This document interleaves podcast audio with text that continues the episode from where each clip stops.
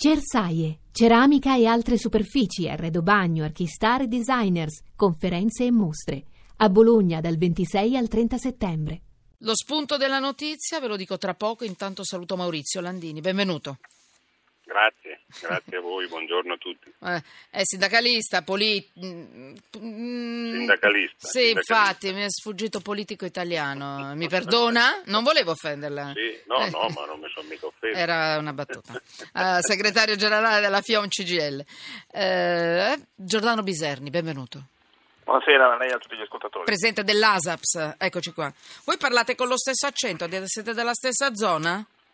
No. Io sono Follivese, Landini mi pare che sia modenese, non so. No, Reggio Emilia. Adesso mi inseguite col bastone perché siamo in Europa, ma qui se uno sfora di un chilometro viene praticamente decapitato. Beh, siamo, de- siamo, della stessa regione. Sì, ma come vi guardate? Eh? Oh, bene, bene. Eh, uh. Con simpatia. Eh, come no? allora, eh, e adesso rientriamo nelle, nelle, cose serie, perché qui è una questione di vita o di morte per molti. E non sto scherzando. Parlo della notizia dalla quale ho preso spunto per mettere sotto inchiesta questo mondo del lavoro e dei suoi orari bislacchi, chiamiamoli così, o furbetti. Eh, è successo Orio al serio. Quest'estate eh, un aereo, un 737, è uscito di pista. L'aereo è andato lungo per due chilometri e eh, l'inchiesta è stata aperta dall'Agenzia Nazionale per la Sicurezza del Volo che proprio oggi ha segnalato che forse potrebbe essere stato un colpo di vento, ma forse no. Forse è stata stanchezza, forse sono stati i turni troppo pesanti, l'equipaggio era già al terzo viaggio quella notte. Allora, eh, mettiamo il condizionale in tutto quello che stiamo dicendo perché l'inchiesta è ancora in corso. Eh? Tutto può essere, ma a me personalmente alla fine interessa poco, a me interessa ribadire quali sono le regole. Maurizio Landini, un lavoratore. Quali riposi? Poi mi dirà lei se ci sono dei piccoli, senza entrare troppo nei particolari, eh, perché non la voglio mettere a disagio ma quali sono anche poi fuori dalle regole generali, quelle un pochino più precise. Io sto pensando a persone che lavorano anche in fabbrica, che possono rischiare la loro sicurezza magari con una macchina perché sono stanchi. Sto pensando agli autotrasportatori, a quello ci penserà Biserni, sto pensando agli aerei, agli infermieri in sala operatorie, i medici, tutte quelle categorie professionali che devono seguire dei riposi rispettarli. Landini, mi dica lei cosa mette sotto inchiesta?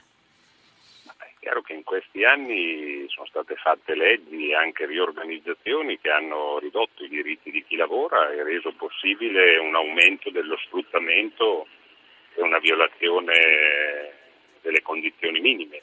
Se lei parlava di orari, generalmente per contratto gli orari sono 8 ore al giorno, 40 ore alla settimana, se uno fa i turni deve avere mezz'ora di riposo dentro le 8 ore e c'è una regola anche di legge che tra un turno di lavoro e l'altro dovrebbero passare almeno 11 ore di riposo.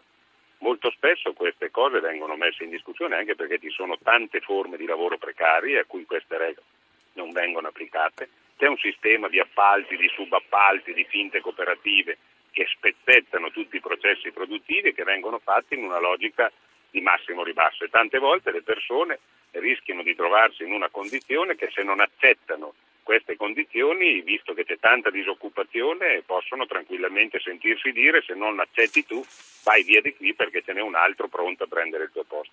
E io credo che questo sta determinando non solo il rischio, come lei diceva, per, eh, che è vero quando uno fa un lavoro che si rivolge ad altri rischia di mettere in pericolo la vita degli altri, ma, ma vorrei far certo. notare che in questo anno sono già dall'inizio dell'anno più di 500 le persone che sono morte sul lavoro, certo. nonostante che sono calati i posti di lavoro, nonostante che c'è la cassa integrazione, che molto spesso sono proprio precari, giovani, di gente che lavora in aziende di appalto che non hanno formazione, non hanno conoscenza e io credo che qui c'è una colpa anche legislativa, perché in in questi anni passate, passando la mm. logica che bisognava lasciare fare al mercato, che ci volevano meno vincoli sociali perché questo permetteva alle imprese di crescere l'occupazione e il lavoro, in realtà sì. questo ha determinato un peggioramento secco e c'è una scarsa attenzione perché addirittura eh, se penso alle ultime leggi fatte che rendono possibili anche i licenziamenti, il famoso Job Act, ma penso che addirittura in Parlamento c'è chi vorrebbe mettere in discussione la legge che affronta proprio il problema della tutela e della Però- sicurezza sul lavoro. Allora, Maurizio Landini, chiaramente lei ha capito che siamo due seganervi, no? Lei nel suo settore, io anche nel mio. Dico questo per fare un'escusazio non patita. Ma in tutto questo il sindacato cosa cavolo fa? Che tubo fa? Perché lei giustamente ha messo sotto inchiesta i datori di lavoro, tutto quello che vuole lei, ma il sindacato non fa niente. Cosa fa per difendere? No, certo, Visto che siamo peggiorati? Eh, quello- Mm, boh, boh. Non la sento più. Non faccia finta che è caduta la linea. Scherzo. Eh, mi richiamate, Landini? C'è? Landini, trovi un posto sicuro. Ma io non ci posso credere. Intanto, Biserni, non perdiamo tempo perché abbiamo pochi minuti. Sì, voglio essere considerato un seganervi anch'io, però il terzo. Lei non è male, sì, eh, ma, ma noi, eh, eh, a me piacciono così. Allora, Giordano Biserni, cosa succede? Possiamo fare un, mentre stiamo richiamando Landini? Una battuta intanto? Eh, Perché in questo momento ci sono milioni di autoveicoli per strada. L'importanza eh. del rispetto degli orari di lavoro è basilare in tutti i settori, come ha detto Landini, le immagini anche nell'autotrasporto. Fermo lì, Ca- fermo. Maurizio Landini è tornato? Sì, ci sono. Ecco, ha ha tentato di far Lei mi cadere ha la fatto linea. una do- ma lei mi ha fatto una domanda sul sindacato e è caduta la È linea. caduta la linea, lei ha fatto cadere la linea. Cucù, e non mi No, spiace. assolutamente, Pic, assolutamente. clic, cucù, pronto, pronto. Eh sì, sì. No, no, no, non sono stato io. Sono, sono in movimento perché sono È stato, Napoli. eh, sono è stato movimento. come direbbe Crozza, chi è stato? Lo dica? Lo dica lei. E Chi è stato? È stato il ministro Poletti. No, Ma- non dice Poletti. è quello Ah, della mi Fiat. viene, eh, è, è quello- un nome che non non- viene, è come so, non Fonzi. ricordo come si chiama, È come. Fonzi, lei, non riesce a dire quel nome, a pronunciare quel nome. È Marchionne. Anche, anche- perché sa, lui, lui in Italia ti passa ogni tanto perché le tasse le paga all'estero, Eccolo là, tutte le sedi da un'altra parte. E in più ha tagliato le pause ai lavoratori. Eh. Vorrei notare che anche in Fiat siamo in presenza di un peggioramento delle condizioni di lavoro. Eh, lei non ha fatto un tubo lavorano- neanche in Fiat, lei il sindacato, eh? Ma no, guardi che Eh, ma allora loro noi- perché possono farlo tranquillamente? Il datore di lavoro, adesso chiaramente che hanno diritto di replica. però- maggiore, dividono a parte Ah, che ecco. noi, come sa, in Fiat ci siamo battuti. Sì, lei sì, ci ha un po' lasciato le piume. Fuori. Mm. No, mica vero, siamo ancora qui, tra l'altro siamo rientrati. è rientrato. E la Corte Costituzionale Eh, ha esatto. detto che ciò che avevamo fatto non era legittimo. Era Adesso vogliono rientrato. cambiare la Costituzione, capisci? Vabbè. Se si ricorda, Marchione ha detto che è d'accordo sul cambiamento della Eccolo. Costituzione. Eh, però vede che la pronuncia il nome Marchione, vede. Allora. Eh, perché me l'ha ricordato lei, allora mi è venuto in mente, era per questo.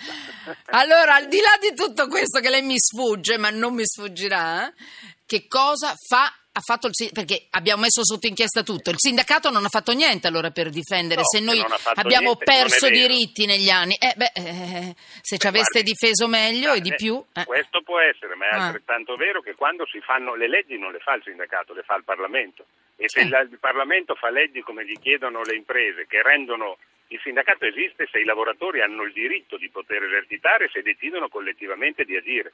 Se la frantumazione nel mondo del lavoro, la divisione, la separazione, la precarietà determina che persone, Mm. pur facendo lo stesso lavoro, non hanno gli stessi diritti, è più difficile far sindacato. Poi io non, non nascondo i limiti, gli errori, la necessità di cambiamento che anche il sindacato deve avere per rappresentare tutti. E quindi abbiamo bisogno anche noi di cambiare, di fare di più. Non- non- io su questo sono molto Vabbè. esplicito, ma allo stesso tempo vorrei ricordare a tutti che servono leggi e norme da far rispettare. Se le leggi e le norme vengono cambiate, le imprese possono fare quello che vogliono, lei capisce che il sindacato può denunciare, ma rischia di non avere strumenti sufficienti per far applicare le leggi. Allora, Landini, Maurizio Landini, lei ritorna da me ancora altre volte, mille volte, D'accordo? a farsi un po' volentieri, maltrattare, la prego.